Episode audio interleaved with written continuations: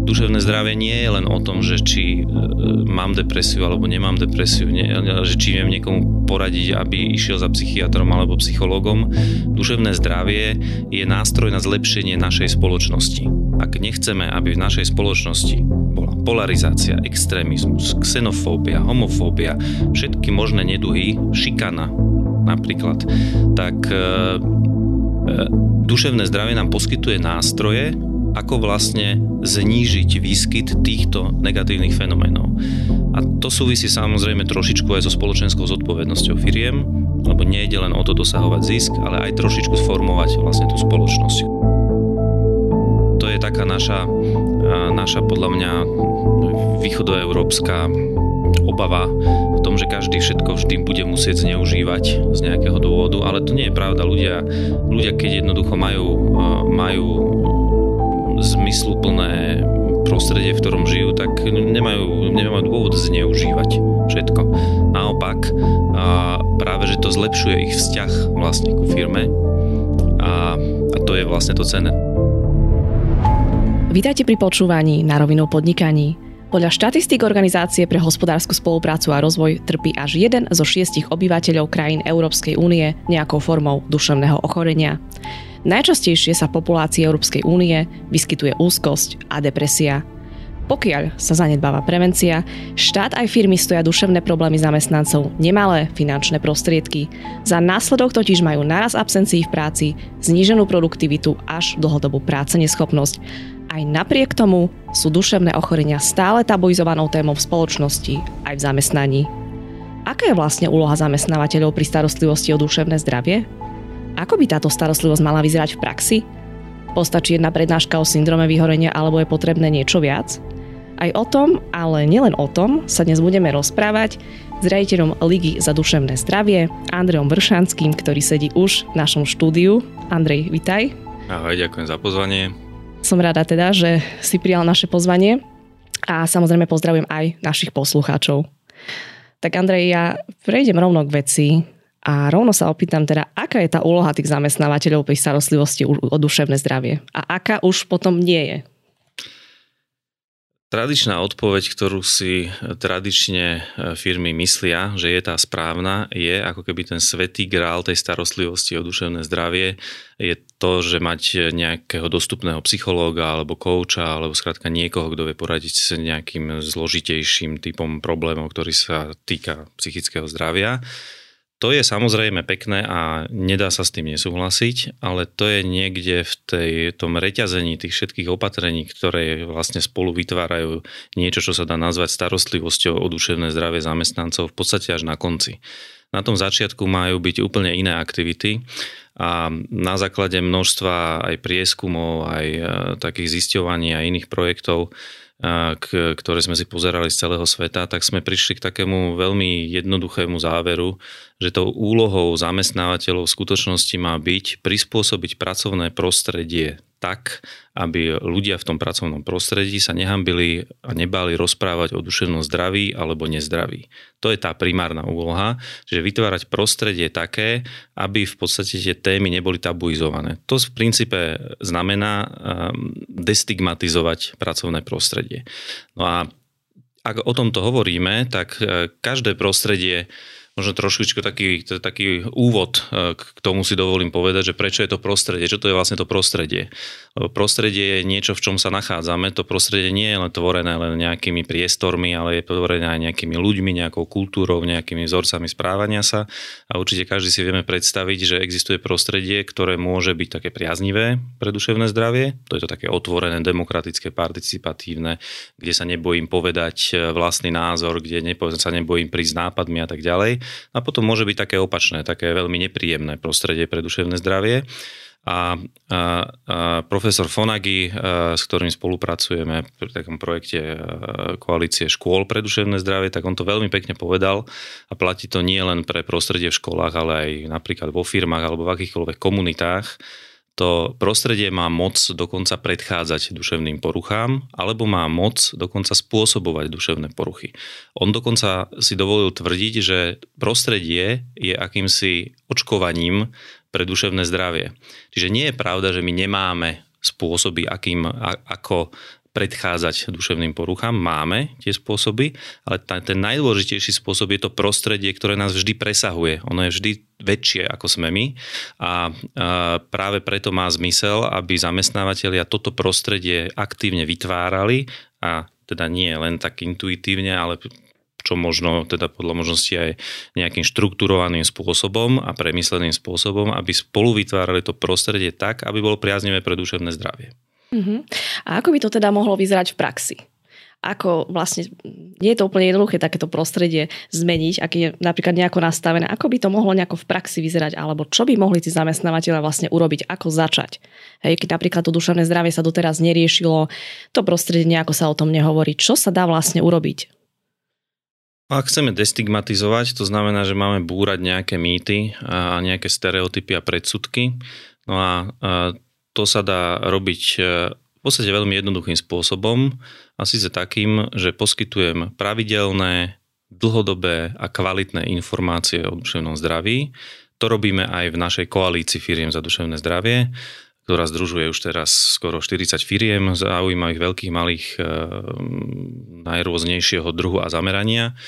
A, a to, tie kvalitné informácie, to poskytovanie to musí byť v nejakej dobrej a pravidelnej frekvencii.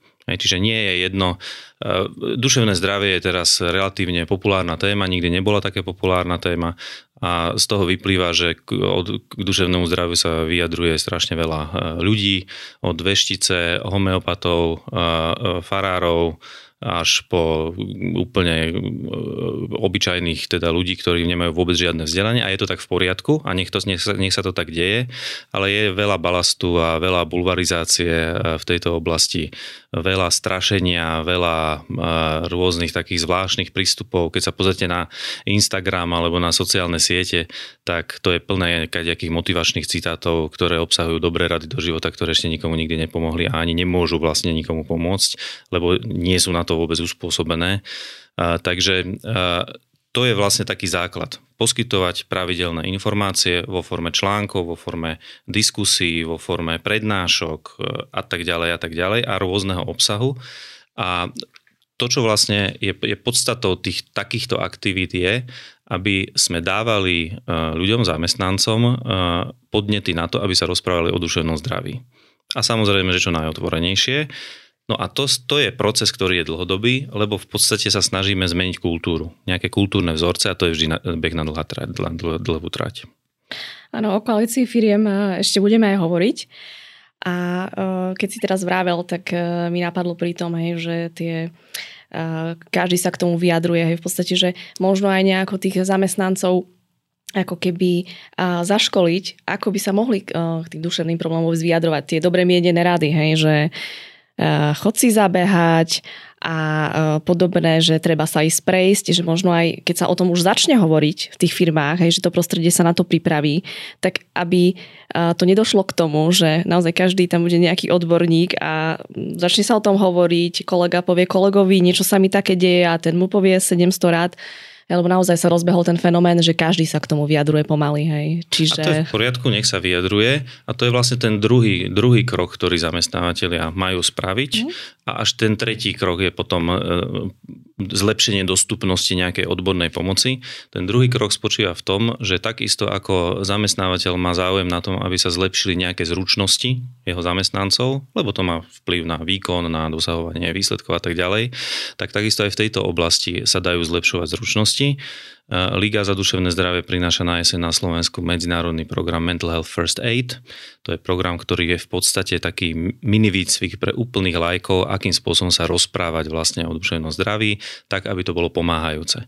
To znamená presne vysvetľuje ľuďom, a my to robíme aj vo všetkých týchto našich výstupoch, mm. aj v online kurzoch pre príbuzných, ako sa správať k človeku napríklad, ktorý má, má vyhorenie alebo úzkostnú poruchu alebo niečo takéto, rôzne druhy teda duševných poruch čiže akým spôsobom sa rozprávať. A tam tie pravidlá nie sú tiež nejako strašne zložité, ľahko sa to hovorí, ťažšie sa to robí e, v skutočnosti. No, to je Hej, ale v podstate, ak e, sú tam niekoľko pár jednoduchých zásad, jednoducho nebagatelizovať problém, nedávať dobré rady do života, nie sme schopní dať dobré radu do života, lebo teda väčšina z nás e, nie je, nemá vyštudovaných 6 vysokých škôl o psychológii, teda 6 výnimkami ktorí majú vyštudovanú psychológiu samozrejme, ale my nie sme schopní človeku, ktorý, ktorý napríklad má depresiu, niečo reálne poradiť o tej depresii, pokiaľ tomu nerozumieme, ale čo sme schopní urobiť, je, že môžeme ho vypočuť a môžeme byť empatickí. A tá, tá, tá fintač, ktorá sa deje vlastne pri takomto rozhovore, spočíva v tom, že ak mňa naozaj zaujíma, čo ten druhý človek hovorí, tak mu vytvárame prostredie, opäť je to prostredí, na to, aby on formuloval svoje pocity. A to je vlastne tá pointa, pretože keď, keď e, poslucháči, určite mnohí uh, majú skúsenosť možno aj s psychoterapiou alebo s nejakými takýmito rozvojovými uh, konceptmi hej, v oblasti duševného zdravia, tak tá psychoterapia je o tom, že pomenovávam svoje pocity z veľkej časti. Takže vlastne aj rozhovor, obyčajný rozhovor človeka medzi v jedno, nejakých komunitách, v školách alebo na pracovisku môže mať nesmierne liečivé e, účinky. A dokonca áno, my sme mali aj jednu kampaň, ktorá hovorí, že aj, aj 5-minútový rozhovor môže zachrániť život. Môže, naozaj. Ľudia, ktorí pracujú na linke dôvery nezabudka alebo na iných linkách by o tom vedeli rozprávať. Presne, rozhovor má e, veľmi liečivé účinky a je to aj terapeutický nástroj. Hej. Čiže, ale samozrejme aj e, nemusí to byť len odborný, ale aj také priateľské vypočutie, žiadne uh, mudrovanie, ale povedanie toho, že vidím, že sa ti niečo deje, ak by si chcel o tom hovoriť, som tu pre teba, tam a tam sa dá vyhľadať pomoc, čiže nejakým takýmto spôsobom postupovať. V žiadnom prípade presne tie veci nezľahčovať a nehrať sa na to, že teda naozaj postačí ísť sa prejsť do záhradky, lebo niekedy to fakt už nestačí. Hej. Čiže Áno, treba... tá bežná reakcia je taká, že však chod si zasportovať, že to ťa prejde, alebo pod na pivo to ťa prejde, trošku sa, trošku sa uvoľniť, prídeš na iné myšlienky, alebo zatni sa a vydrž to a, a poď zaber. Len to vlastne pre človeka, ktorý má naozaj problém s duševným zdravím, alebo teda nezdravím, tak to je ešte oveľa viacej demotivujúcejšie, pretože jeho podstata jeho problému spočíva v tom, že on to nedokáže urobiť. To je tá jeho duševná porucha. Takže keď e, vlastne ho vyzveme, aby niečo takéto urobil, tak vlastne len zhoršíme jeho stav, pretože má ešte väčšiu depresiu z toho, že vlastne to nedokáže urobiť. A to každý jeden, keď sa porozprávame s človekom, ktorý má akúkoľvek duševnú poruchu, tak vlastne každému toto ubližuje. Je to v podstate od ľudí, ktorí to možno aj myslia dobre a chcú vlastne byť nápomocní, trošku berú takú zodpovednosť za toho druhého, že teda, že oni mu musia nejakým spôsobom pomôcť, ale ono to tak nefunguje. Ono je to v podstate až také, by som si dovolil tvrdiť, e, že keď sa nad tým tak hlbšie zamyslíme, tak ono je to vlastne až také chvastúnstvo zo strany toho, kto vlastne takéto dobré rady do života dáva.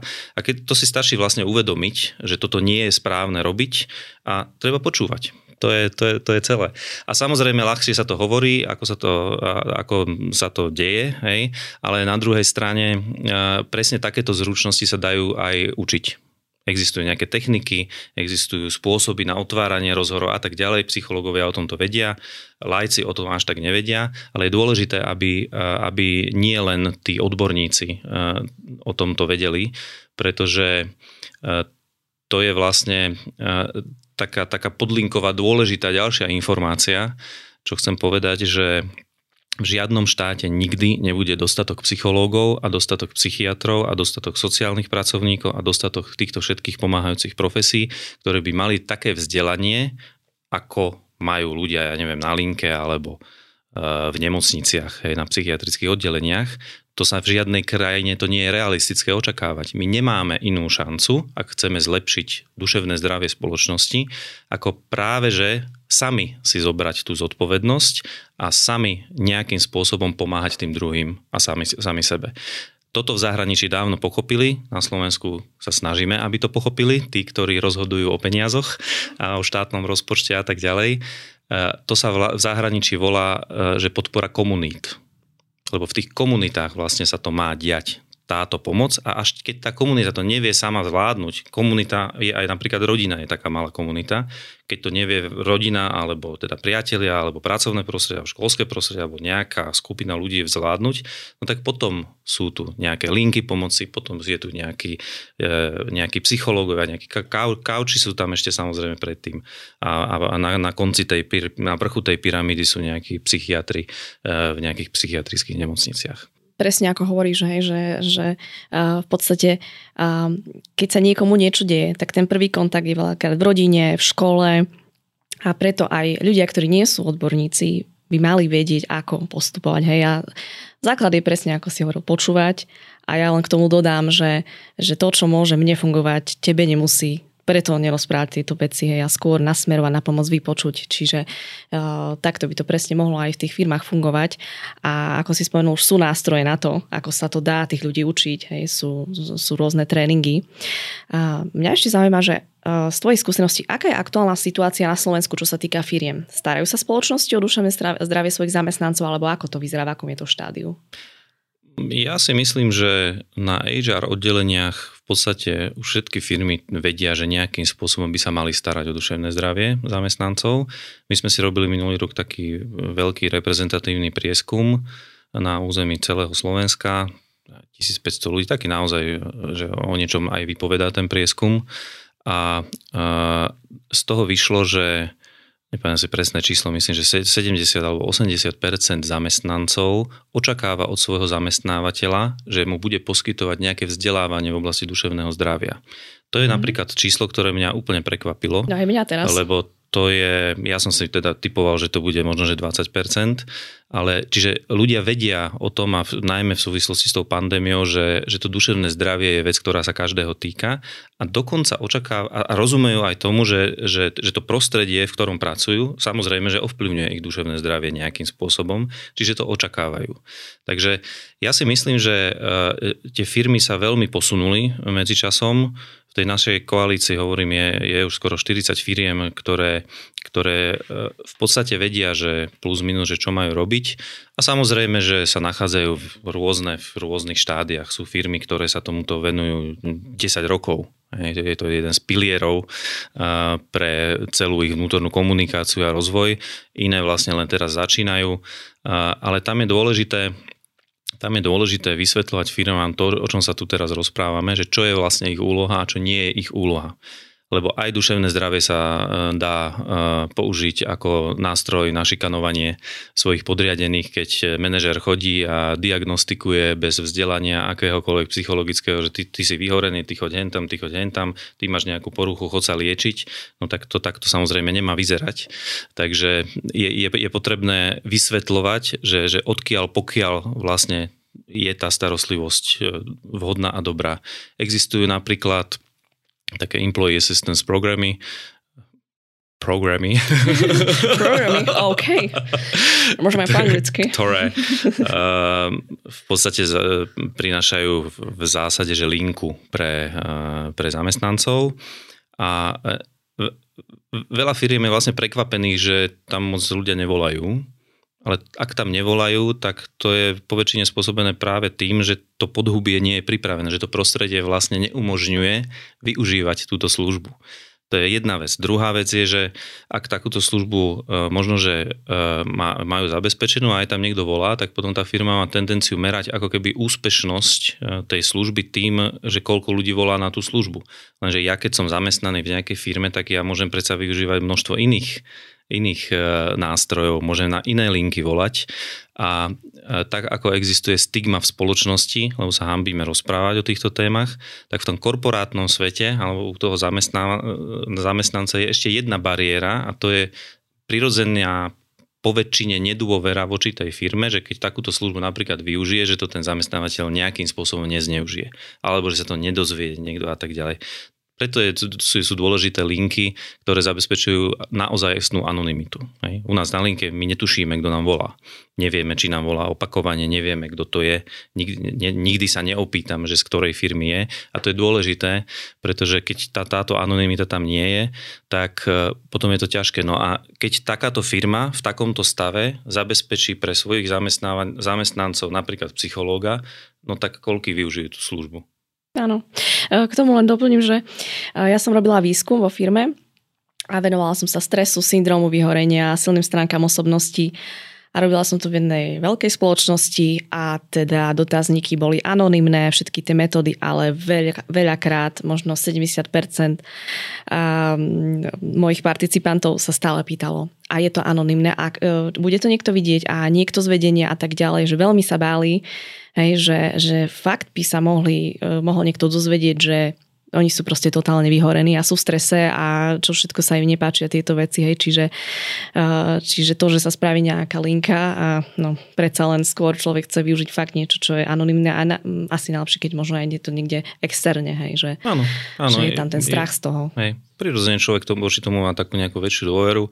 No a často firmy samozrejme sklzávajú k takým uh, takým skratkovitým riešeniam, alebo že akože majú, že ček, že máme EAP a tým pádom ako keby to končí. A, a to akože majú, majú splnenú úlohu, čo je samozrejme nezmysel, lebo absolútne vôbec nevyužívajú, nevyužívajú potenciál vlastne toho, čo to duševné zdravie a starostlivosť môže spôsobiť v tej firme.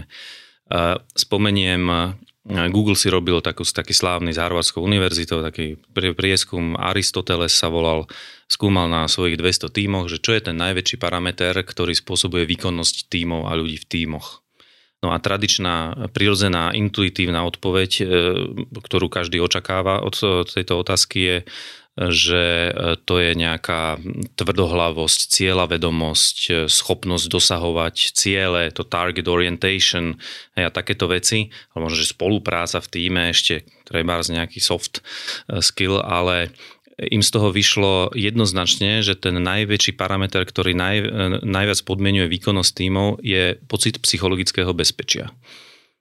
To vlastne odomyká, totiž to vlastne pridanú hodnotu a inovácie, pretože ak ja sa bojím povedať nový nápad, pretože si to mňa budú robiť srandu, alebo ma bude niekto zahadzovať alebo ponižovať, tak spravím to dvakrát a potom to už nespravím. A tam vlastne vzniká pridaná hodnota a preto to má zmysel, aby, aby tie firmy aj dovnútra vlastne mali možnosť zlepšovať to svoje vnútorné prostredie, aby jednoducho tvorili lepšiu pridanú hodnotu, mali angažovanejších zamestnancov a tak ďalej a tak ďalej. A dobrá správa je, že dokonca aj takéto uh, uh, veľmi ťažko pomenovateľné alebo takéto abstraktné veci sa dokonca dajú odmerať. My, my sme priniesli na Slovensku ten taký nástroj, cez apku sa dá dokonca merať, že aký stupeň psychologického bezpečia je v tímoch pod nejakých skupinách ľudí sa nachádza vlastne v tej firme. Môžete kľudne povedať, e, môžeš, môžeš kľudne povedať, mm. pardon. Je to, máme to v tej koalícii firiem za duševné zdravie. Je to taká maďarská apka, ktorá je na základe výskumov presne týchto ľudí, ktorí robili ten výskum pre, pre ten Google na Harvarde. A v princípe e, vypluje to na konci dňa takú hitmapu, vlastne v ktorom, ktorý parameter toho psychologického bezpečia je v akom týme, na, v akej miere jednoducho prítomný. To sú také parametre, ako je napríklad, že zraniteľnosť, či som schopný vlastne priznať si zraniteľnosť, či som schopný uh, uh, spolahnúť sa na druhého človeka. A je tam nejakých 7 takýchto parametrov. A to je vlastne veľmi zaujímavá vec, pretože to je v podstate niečo ako engagement studies, ktoré sú v podstate vo všetkých veľkých firmách sa robí, lenže toto ide o level hĺbšie, pretože to odpovedá na otázku, prečo ten engagement je alebo nie je. To je napríklad, no to je veľmi zaujímavé a, a, a k tomu, aby som uzavrel tú myšlienku, a, tak a, to je vlastne ten potenciál toho duševného zdravia. Lebo keď firma, asi každá firma chce mať dobré pracovné prostredie, asi ak chce mať, teda prinášať nejaké inovácie, tak asi rozumejú, že malo by byť to také demokratickejšie, participatívnejšie, agilnejšie a rôzne tieto prívlastky, ktoré asi, asi tie firmy a HR, HRisti samozrejme ovládajú lepšie ešte ako ja. Lenže e, keď my si keď v mojej firme by sme si povedali, že teraz, že poďme mať lepšie prostredie, no tak to je taká veta, ktorá nič nespôsobí. Lenže ak sa ak sa ideme rozprávať a destigmatizovať to vnútorné prostredie, tak vlastne nabádame ľudí k tomu, aby boli otvorenejší, aby rozprávali o tých svojich pocitoch, aby boli vlastne zraniteľnejší vystavovali tú zraniteľnosť voči ostatným a navzájom si. A to je vlastne cesta, ktorou sa dá odomknúť celý tento proces, vedúci k tomu modernému systému riadenia. Takže toto je vlastne e, to čaro toho duševného zdravia, ktoré je možné využiť vlastne pre transformáciu celého toho vnútorného prostredia. Toto málo firiem si uvedomuje, že to je vlastne, to môže mať až takýto vážny dôsledok. Že treba to vnímať naozaj komplexne, hej, že nie je to e, tak, ako si vravel, hej, že niečo si odškrtnúť, to si ja veľakrát hm, nie že predstavujem, ale vnímam to z niektorých spoločností, či, samozrejme čes výnimkám, niekde to funguje naozaj super, že e, spravia naozaj jednu prednášku o syndrome vyhorenia, ako som to aj hovorila na začiatku a si to odfajknú proste, neviem, raz za pol roka a, a to je akože OK, že to je proste hotovo, potom sa spraví niečo o strese, a OK, ale je to vyslovene nejaký systematický proces, hej, ktorý uh, sa nedá zvládnuť iba tak, hej, že príde niekto, kto nemá žiadne vzdelanie a si povie, tak ešte si tam určí, ako, nejaké, ako si vravel, ty nejaké diagnózy, že, že ty máš to, ty si vyhoretý, ty choď tam. No.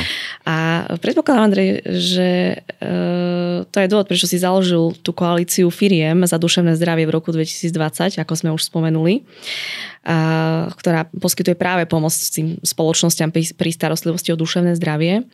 Tak e, keby si povedal našim poslucháčom, že m, čo to je Uh, presne jednoducho, lebo viacka sme to spomenuli a neviem, či úplne asi naši posluchači vedia, čo tá koalícia robí, čiže aby sme to dovysvetlili, Jasné. tak keby si to predstavil takto nejako. Koalícia firiem za duševné zdravie združuje firmy, ale aj iné organizácie, dokonca už máme aj ministerstvo jedno, životného prostredia sa môžem pochváliť, takže združuje organizácie do takého neformálneho združenia, ktorému záleží na duševnom zdraví svojich zamestnancov a poskytuje im také nástroje, ktoré môžu použiť na to, aby sa zlepšovalo to pracovné prostredie, aby sa vlastne destigmatizovalo. To je prvá taká základná vec.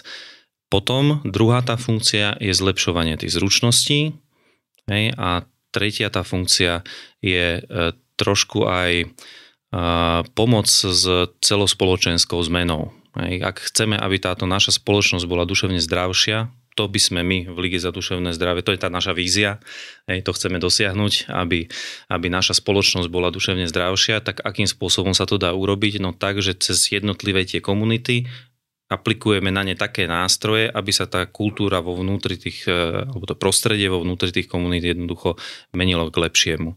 A, a firmy sú Samozrejme, my sme v diskusiách so štátom, e, ako financovať linky a tak ďalej a tak ďalej. To je beh na strašne dlhú tráť. Štát má tendenciu byť extrémne neflexibilný a nerozumieť e, potrebám ľudí, o ktorých sa má starať. Z nejakého dôvodu to tak je. Ale tie firmy sú o mnoho flexibilnejšie, rýchlejšie, racionálnejšie a majú na to ešte aj ekonomický záujem, aby vlastne duševné zdravie ich zamestnancov bolo lepšie.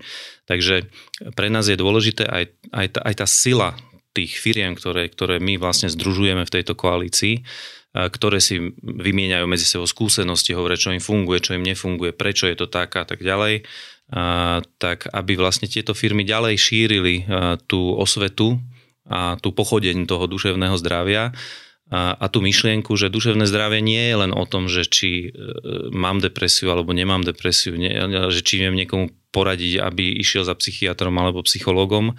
Duševné zdravie je nástroj na zlepšenie našej spoločnosti. Ak nechceme, aby v našej spoločnosti bola polarizácia, extrémizmus, xenofóbia, homofóbia, všetky možné neduhy, šikana napríklad, tak e, e, duševné zdravie nám poskytuje nástroje, ako vlastne znížiť výskyt týchto negatívnych fenoménov. A to súvisí samozrejme trošičku aj so spoločenskou zodpovednosťou firiem, lebo nejde len o to dosahovať zisk, ale aj trošičku sformovať vlastne tú spoločnosť, v ktorej sa všetci nachádzame. A tá koalícia firiem e, za duševné zdravie, teda organizácií, e, v podstate odpovedá na všetky tieto požiadavky. Takže toto, toto zabezpečuje. Samozrejme v nejakej miere, niekto to robí, niekto je zaangažovanejší, niekto menej, ale e, funguje to také spojenie sa za vyšším cieľom. To, čo sa nám tam podarilo urobiť je, že sú tam konkurenčné firmy, ktoré vlastne dostávajú ako keby že rovnaký produkt a vôbec im to nevadí, pretože tým cieľom je niečo vyššie ako E, pre, pretiahnuť si e, zamestnancov z jednej firmy do druhej alebo teda e, popracovať na nejakom svojom employer brandingu. Ja len, ja len spomeniem, že medzi členov koalície patria dnes veľké spoločnosti ako napríklad Slovnaft, Orange, VLB banka, Lidl, McDonald's, Unika, ministerstvo si spomenul a množstvo ďalších. A mňa by možno zaujímalo, že E, môžem sa zapojiť napríklad do koalície, ak má moja firma napríklad 10 zamestnancov? Má to význam? Alebo sú tam nejaké podmienky, keby som sa chcela do toho zapojiť, kebyže mám firmu, hej? Máme sa takto abstraktne. Takže... Určite, určite. Máme aj, malé, máme aj 10 človekové firmy. Mm-hmm. A, a my samozrejme z e, tých príjmov, ktoré máme e, za toto členstvo v koalícii, financujeme nie len e, výrobu toho obsahu, ale aj iné veci, ako napríklad Linka dôvery nezabudka a iné programy, ktoré máme. Máme koalíciu škôl, máme koalíciu miest, ktoré majú, sa zameriavajú na teda iné komunity a tiež sa snažia zlepšovať prostredie vlastne v týchto komunitách. Takže e, tá myšlienka, e, že ako sa zapojiť, e, to nie je formálna štruktúra, čiže to nie je nejaké občianske združenie, ktoré by malo stanovy a prezidenta a neviem, nejaké takéto štruktúry. To je vyslovene neformálne na štruktúra. Je dôležité, aby firma povedala, že je členom koalície, lebo je dôležité, aby deklarovala voči svojim zamestnancom, že rieši túto tému. Ono je to taká dvojsečná zbraň, pretože tým pádom dáva svojim zamestnancom najavo, že ak e, víno kážem a vodu pijem, naopak, ak vodu pijem a víno kážem, nie naopak, a teraz som sa už ale úplne zamotal, že kto čo tu káže. Všetci všetko. Ale asi ma rozumiete, Jasné. že čo som chcel povedať. Tak vlastne hovorí, tak poď po mne. Jednoducho, nemôžem sa tváriť, že mi záleží na tvojom duševnom zdraví a pritom sa správam inak. Takže Zapojiť sa dá tak, že treba mi napísať e-mail a, a súhlasiť s nejakými základnými podmienkami. Tie podmienky sú také, že ak by si firma sama vlastno, s vlastnými silami organizovala raz mesačne nejaký webinár alebo niečo takéto vzdelávacie, tak na to pravdepodobne minie 500 eur 400, 300, 600, 800. Takéto niečo záleží od je kvality tých účastníkov. Hej, a takže tá myšlienka je, že uh, dajte tieto peniaze lige za duševné zdravie a vlastne my pre vás zabezpečíme tento celý servis, vrátanie nejakých newsletterov, čo komunikovať ďalej vlastne tým zamestnancom v internej komunikácii, aby to tí HRisti nemuseli hľadať, že čo je tá kvalitná informácia. My vieme, čo je kvalitná informácia Zároveň tí ľudia, ktorí vystupujú v diskusiách, ktoré sa dejú raz mesačne, tak sú naozaj odborníci a my si dávame veľký pozor na to, aby to boli kvalitní ľudia. A zároveň je to formát, ktorý je e, zrozumiteľný, moderuje ho Šarkan, je to natáčané v naozajstnom štúdiu, nevyzerá to ako stredoškolský projekt, nemám nič proti stredoškolákom, naopak, ale veľakrát tieto vzdelávania, ktoré sú onlineové, tak e, v podstate sú nepozerateľné, to sa nedá e, akože v podstate tomu venovať pozornosť nejak, nejak, nejaká dlhšia. Čiže vyzerá to vlastne ako televízna relácia, dá sa položiť otázka, Šarka na to reaguje a e, taká veľmi dôležitá vec, ktorú robí tá koalícia je aj to, že potom pošleme firmám záznam vlastne rozdelený na tri časti, to je zhruba 20 minútové, tematicky sú oddelené od seba a vlastne na svoj eh, LMS alebo na, do, do svojho systému vzdelávacieho si môžu náhrať vlastne tieto, eh, tieto všetky podujatia. Takže a tá skúsenosť je taká, že že až 10 až 20 násobok ľudí, ktorí to vidia naživo, vlastne si to pozrú zo záznamu. Lebo samozrejme nie každému vyhovuje posledný štvrtok mesiaci o 10. hodine. Áno, čiže, čiže byť členom koalície znamená, znamená mať k dispozícii viacero nástrojov, je to na pravidelnej báze, keď tomu dobre rozumiem, keď nemá zastava, ak sa Raz mesačne, áno. Milím. OK.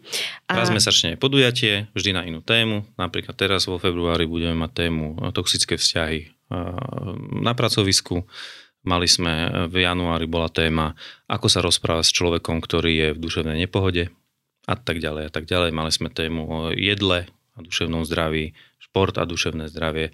Tých tém je hrozne veľa a e, všade je, e, tie, tie témy sú prispôsobené vlastne tomu pracovnému prostrediu. Čiže môžem si ako firma vybrať Alebo je to dané, hej, že, že tento mesiac sa rieši to, tento to, alebo dá sa to vybrať, hej, že aká téma? Tí členovia koalície hlasujú o tom, že Aha. aké budú vlastne témy. Mm-hmm. Čiže tie, ktoré, ktoré sú, boli alebo sú v budúcnosti budú, tak to je výsledok vlastne tých ich dopytov.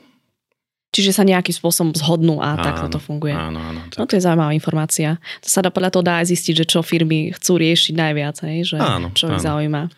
Je to, to je taká vec, ktorú sa snažíme aj v tých iných našich projektoch v lige presadzovať a je taká trošku cudzia na Slovensku. A e, v, tom, v tých západných krajinách na to už dávno prišli, a, že e, ak chceme popraviť nejakú spoločenskú zmenu, tak ja musím jednoducho angažovať tých ľudí, pre ktorých tá zmena má byť urobená. Ono sa, inak totiž to tá zmena nefunguje. Keď e, rozprávame o systéme starostlivosti o duševné zdravie a vláda teraz nie, nie, niečo robí, tak bez toho, aby sa opýtala tých pacientov, že čo si o tom myslia, tak nespraví dobrý systém.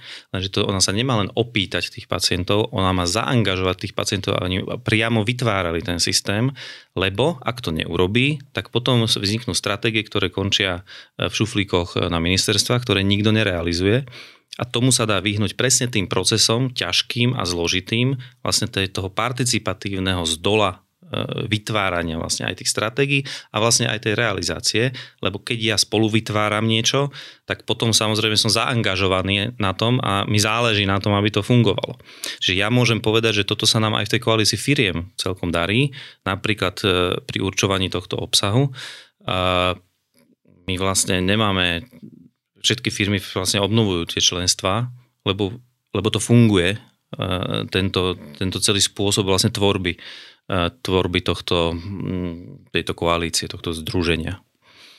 A ty si spomenul, že vlastne z tých príspevkov, z tých peňazí potom financujete napríklad linku dôvery nezabudka aj rôzne iné aktivity. Tak e, koľko to reálne potom stojí, keď sa chcem zapojiť ako firma? Takéto niečo byť členom koalície? Väčšina firiem, väčšina firiem samozrejme záleží od veľkosti, lebo nie každý si môže, má, má dostatočné budžety, ale väčšina firiem nám platí 500 eur mesačne, čiže 6000 eur vlastne na 12 mesiacov. My e, požadujeme v princípe ten ročný záväzok, preto aby to nebolo nejak, nejaká jednorazová akcia, lebo nič jednorazové v duševnom zdraví nefunguje.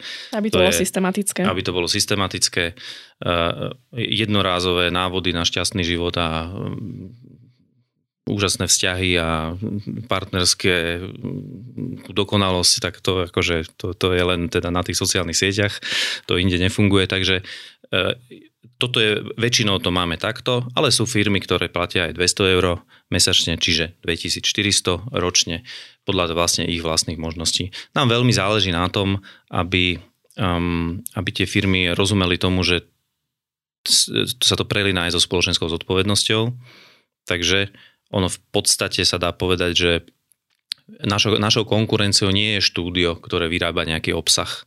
Hej. My sme nezisková organizácia, ktorá financuje rôzne aktivity. To znamená, že v princípe je to spôsob, akým tá firma môže prispieť na dobrú vec a e, samozrejme, že ak vie prispieť viac, tak sa budeme z toho tešiť. Tá výhoda toho je pre firmu, že to nemusí byť forma daru, ale to je v princípe e, licenčný poplatok za to, že my dávame právo šíriť ten obsah, ktorý my vyrábame. Vyrábame to audiovizuálne dielo vlastne pre, pre zamestnancov, to znamená, že to vstupuje do nákladov.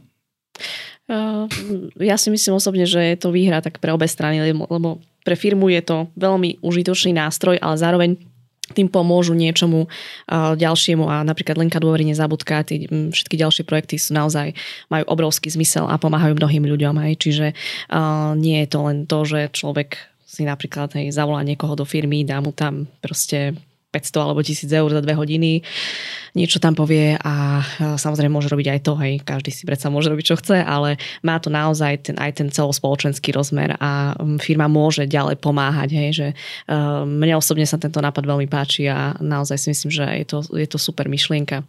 Ďakujem veľmi pekne, nám sa tiež páči a dokonca ono sa to vlastne deje tak, že my tomu, my tej koalícii nerobíme prakticky vôbec žiadny marketing, a naozaj to funguje tak, že, že tie firmy medzi sebou si to hovoria. Ono to naozaj organicky rastie Um, ale musím povedať, že to ako, je to asi že 14. iterácia um, obsahu koalície firiem za duševné zdravie, lebo nenašli sme to na prvý krát.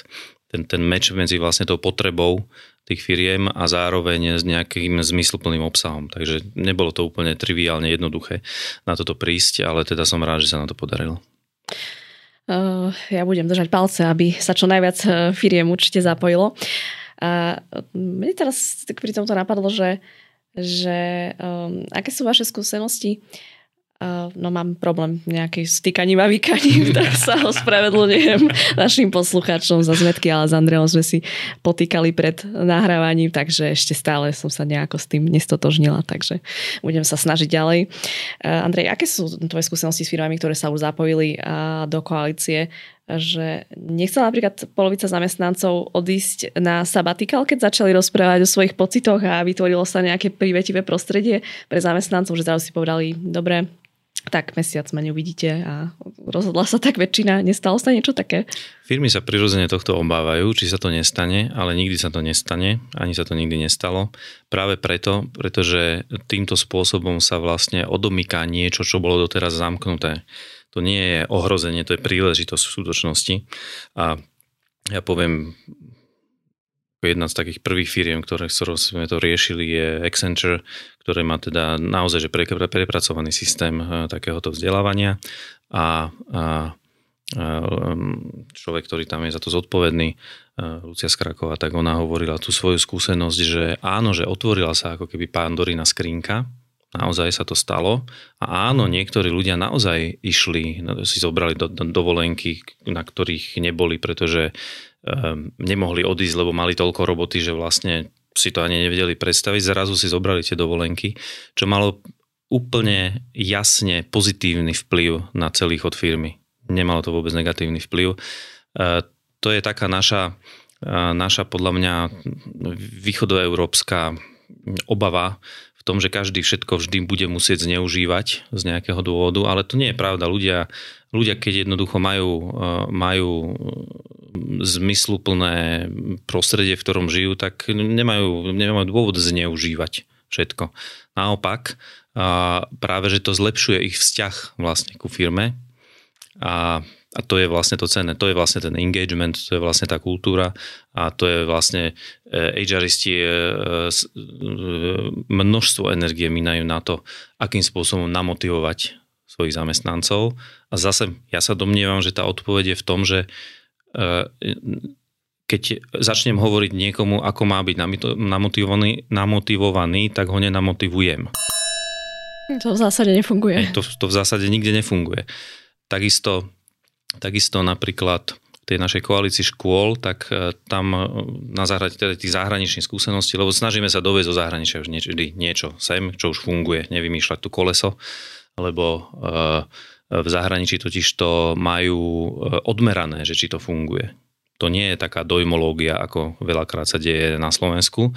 Na Slovensku, v zahraničí, keď povie, v Anglicku, keď niekto povie, že tento program funguje na deti, dospelých, len takých onakých, tak to hovorí preto, lebo si spravil nejaký e, meranie dopadu, čiže nie len, že koľko ľudí prišlo na nejaké školenie, ale že čo to spôsobilo vlastne v tých ľuďoch a to sa v zahraničí deje a u nás sa to v podstate len začína diať v skutočnosti. Tento celý impact measurement to je taká veľká téma neziskového sektora, lebo deje sa veľa e, vecí a nie je úplne jasné, že vlastne, že aký to má zmysel. Takže E, napríklad e, je veľmi zaujímavá informácia, že drvia väčšina programov e, na potlačenie šikany na školách nefunguje. Keď sa meria dopad, tak nefunguje. A je to spôsobené presne tým, že ak chceme predchádzať šikane, tak musíme vytvoriť prostredie, v ktorom je ľudí ani nenapadne šikanovať ostatných ľudí. To je vlastne ten naozajstný nástroj. Čiže darmo my budeme rozprávať e, školákom, že nešikanujú ostatných, však všetci to vedia, že nemajú šikanovať ostatných. Všetci vedia, že nemajú kradnúť, všetci vedia, že nemajú zabíjať, že nemajú ubližovať ostatným a aj tak sa to deje. Takže asi ten kľúč je v niečom inom. A takisto je to vlastne aj v tom pracovnom prostredí, že keď chceme dosiahnuť väčšiu výkonnosť a tak ďalej, tak toto je vlastne ten nástroj, to duševné zdravie nám poskytuje otvára dvere do tej, alebo tú, tú, tú pandorinu skrinku, lenže v nej sa, v, ním, v nej sa nachádza nie len to utrpenie a to zlé, ale vlastne aj príležitosti na množstvo dobrého. Neviem, či si začal hovoriť o tých programoch na, na prevenciu šikany, lebo tým sa ja venujem. Neviem, či mhm. si to vedel. Nie, nie, ale nie, snažíme nie. sa v školách eh, Snažíme sa v školách, robíme čo môžeme, celý, eh, celý tým mm-hmm. aj psychologov, aj špeciálnych pedagógov, aby sme s deťmi o tom hovorili.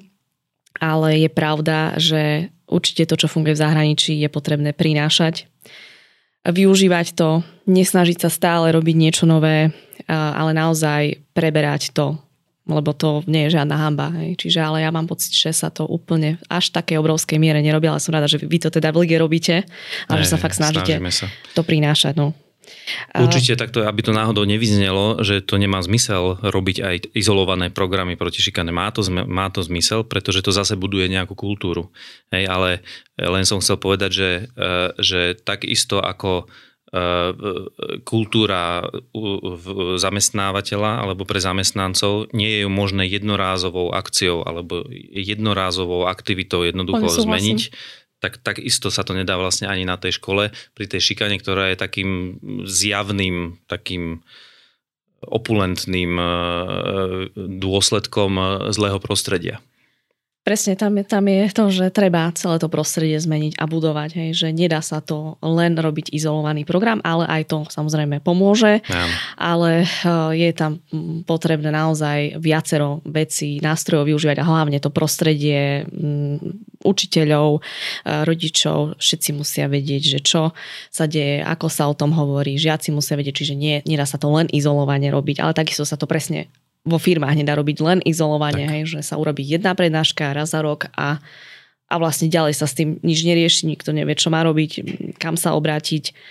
A, čiže ja v tomto úplne s tebou súhlasím. Nezobrala som to nejako osobne, nemusíš Dobre, to sa som, báť. To, to som rád. V žiadnom to prípade. Rád. Ja som rada, že o tom môžeme takto super diskutovať a um, myslím si, že je to veľmi zaujímavá téma.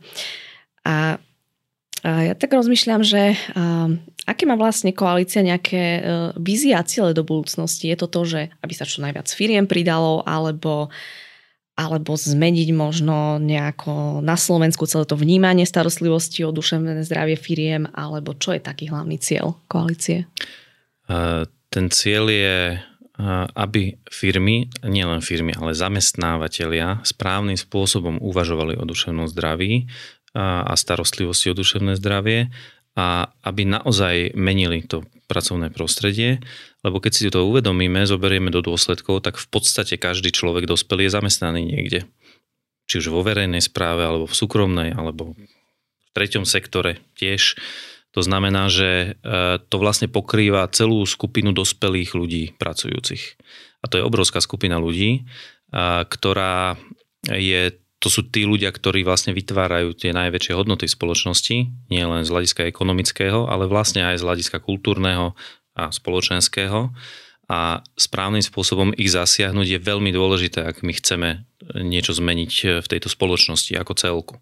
Takže tá, tá vízia, alebo to, že to, čo by sme my chceli dosiahnuť, je samozrejme, že aby ten počet členov rástol, to je bez debaty. A a aby e, sa tie rozhovory o duševnom zdraví z tej práce, z toho pracovného prostredia, ktoré bude trošku upravené tým správnym smerom, vlastne šírili ďalej do rodín a do iných komunít, e, aby sa ľudia jednoducho nehambili rozprávať e, o duševnom zdraví. A toto je tá metóda. Lebo ako náhle lebo tiež je to otázka takej teórie zmeny, že, že ako, ako sa dá zmeniť niečo tak zložité, ako je spoločnosť, alebo tak zložité, ako je nejaká kultúra ne, nejakého firmy, ktorá má 5000 ľudí. A ako sa to vlastne robí. To je, eh, na to je potrebné veľa krokov, ako keby, že spraviť naraz a eh, je potrebné, aby eh, sa tí ľudia medzi sebou o tom otvorene rozprávali, ale aby aj vedeli, ako sa rozprávať. čiže napríklad ten mental health first aid, to je veľmi jednoduchý spôsob, ktorý vlastne v tých firmách, keď má firma teraz tisíc ľudí, tak nech, si vyšk- nech, nech nechá vyškoliť, že desiatich kľudne, alebo možno 15, 20, alebo takéto nejaký počet, vlastne na, na to, ako sa rozpráva, aby boli takými ako keby dôverníkmi. Niektoré firmy to majú dokonca aj pozíciu, že dôverníka, niektoré, niekde sa to volá, že buddies. Hej, na školách teda, to funguje, hej, že to sú Na tie... školách to možno, že funguje, áno, áno, sú také lastovičky. Hej, áno, áno, teda. a to je úplne perfektné, pretože to nemá byť človek z HR oddelenia, to, to, to vlastne nemá byť ten psychológ, lebo práve, že to má byť ten like, ktorý jednoducho, možno, že ho baví tá téma, možno, že sa vie o tom rozprávať, nejako k tomu inklinuje, možno, že si číta také knižky, eh, rád sa o tom, eh, rád o tom diskutuje, kdekoľvek v štruktúre eh, tej firmy. To môže byť inžinier, údržbár, predavač, môže to byť ITčkár, môže to byť člen manažmentu, kdekoľvek. V tom je vlastne tá, to je vlastne tá teória zmeny, že ak, ak má nastať tá zmena, tak je hrozne dôležité, aby e, ľudia osobne zažili osobnou skúsenosťou niečo e, z tejto oblasti, čo je pozitívne. Lebo keď už ja zažijem niečo osobné, tak potom už, už nemôže mi nikto ten zážitok zobrať. To je vlastne, podľa môjho názoru, to je taká irreverzibilná e, spoločenská zmena, vlastne irreverzibilnú spoločenskú zmenu nie je možné iným spôsobom dosiahnuť v skutočnosti. Inak sú to len také kliše a také akože deklaratórne vyjadrenia, ktoré vlastne nevedú k žiadnej zmene. Čiže treba tam mať tú skúsenosť. Preto je to dôležité, aby tie firmy komunikovali o duševnom zdraví a tam by sme chceli dospieť. Aby vlastne aj tie firmy, aj tí zamestnanci vlastne spolu vytvárali aj tlak vlastne na tých politikov, ktorých tí dospelí ľudia volia tých svojich zvolených zástupcov a keď oni budú od nich chcieť, aby sa v tejto oblasti niečo dramaticky zmenilo a správnym spôsobom o tom budú uvažovať, no tak potom to politici urobia lebo oni tiež potom budú tomu lepšie rozumieť. Takže... Držme si palce, aby sa to podarilo. teda všetci. Andrej, uh, máš nejaký odkaz možno na záver pre našich poslucháčov? Niečo, čo ti teraz tak nejako napadne? Čo by si odkázal možno firmám, čo sa týka duševného zdravia, alebo môžeš čokoľvek pre našich poslucháčov. Tak neviem, napíšte mi e-mail. Nič no, múdrejšie ma nenapadlo. Neviem, či by som toto hovorila, lebo potom vieš, tam mať 3920 neprečítaných a to mám aj tak, takže pohode. Ale Andrej, um, takže mm, odkaz na záver e-mail, ale musím povedať, že, uh, že tento rozhovor bol naozaj uh, pre mňa osobne veľmi zaujímavý, veľmi veľa vecí som sa nových dozvedela, uh, veľmi aj inšpiratívny. A uh, ja budem teda dúfať, že, že firmy naozaj budú sa zaoberať duševným zdravím svojich zamestnancov, a že aj samozrejme zamestnanci medzi sebou navzájom budú o tom komunikovať, že sa prostredie bude meniť. Tak hovorím to teraz ako nejakú takú víziu, čo dúfam, ako nejakú pomalý modlitbu, ale naozaj ja mám takto predstavu a myslím si, že aj ty by si bol veľmi rád, ak by to tak bolo. Určite. Ja si myslím, že, že keď si to ale zoberieme z nejakého dlhodobejšieho hľadiska, tak e, ten dopyt vlastne po kvalitných riešeniach v oblasti duševného zdravia bude len rásť. On to sa, to sa nezastaví, ja neviem, kde je tá hranica toho. Stále to rastie od roku 2000 VHO. V roku 2000 VHO povedala, že pozor, problémy s duševným nezdravím, ako, ako by som to tak politicky korektne pomenoval, uh, budú rásť a uh, krivky iných ochorení, napríklad kardiovaskulárnych, onkologických alebo iných, sú nejakým spôsobom stabilizované, dokonca možno, že klesajú, hej, ale e, krivka z duševných porúch jednoducho raketovo rastie. A to už v roku 2000 to bolo jasné, že, to, že, že, že pretne vlastne tie ostatné krivky. Takže e, zároveň to znamená, že bude viacej zdrojov v budúcnosti. A teraz je extrémne dôležité, lebo tých zdrojov nikdy nebude dostatok, ale je veľmi dôležité, aby aj štát, aj firmy, aj akékoľvek iné inštitúcie a organizácie, aby uh, volili efektívne riešenia. Aby vlastne nemíňali zbytočné peniaze na nejakú tému a pritom mali malý impact, malý dopad. A to je, preto je dôležité sa pozerať do zahraničia, a, a, a skúmať vlastne, že ako to tam oni majú, lebo majú ten proces za sebou. To, čo sa u nás teraz deje, to sa v Nemecku začalo diať v roku 1970, aby bolo jasné, že, kde sa nachádzame. všetci, všetky chyby už v zahraničí urobili, my fakt by sme mohli ich nerobiť, tie isté. Myslím si, že to, toto bol výborný odkaz na záver, aby sme nerobili tie isté chyby. Andrej, ja ti veľmi pekne ďakujem za dnešný rozhovor, že si si našiel dnes čas a prezradil nám, ako by firmy mali pristupovať k duševnému zdraviu zamestnancov. Verím, že sa mnohí aj týmto rozhovorom inšpirujú. Možno sa zapojať do koalície, uvidíme, koľko e-mailov ti príde, e, môžeš mi potom povedať. A, takže vďaka, že si prišiel, Andrej. Ďakujem za pozvanie. Našim dnešným hostom bol Andrej Vršanský, riaditeľ Ligy za duševné zdravie. Moje meno je Simona Hanová a vy, milí poslucháči, ste počúvali ďalšiu epizódu podcastu na rovinou podnikaní, ktorý vzniká vďaka podpore ProSite. Ak sa vám táto epizóda páčila, neváhajte nás dieľať, lajkovať alebo čokoľvek vám len napadne. Ďakujeme za vašu priazeň a počujeme sa opäť o dva týždne. Do počutia.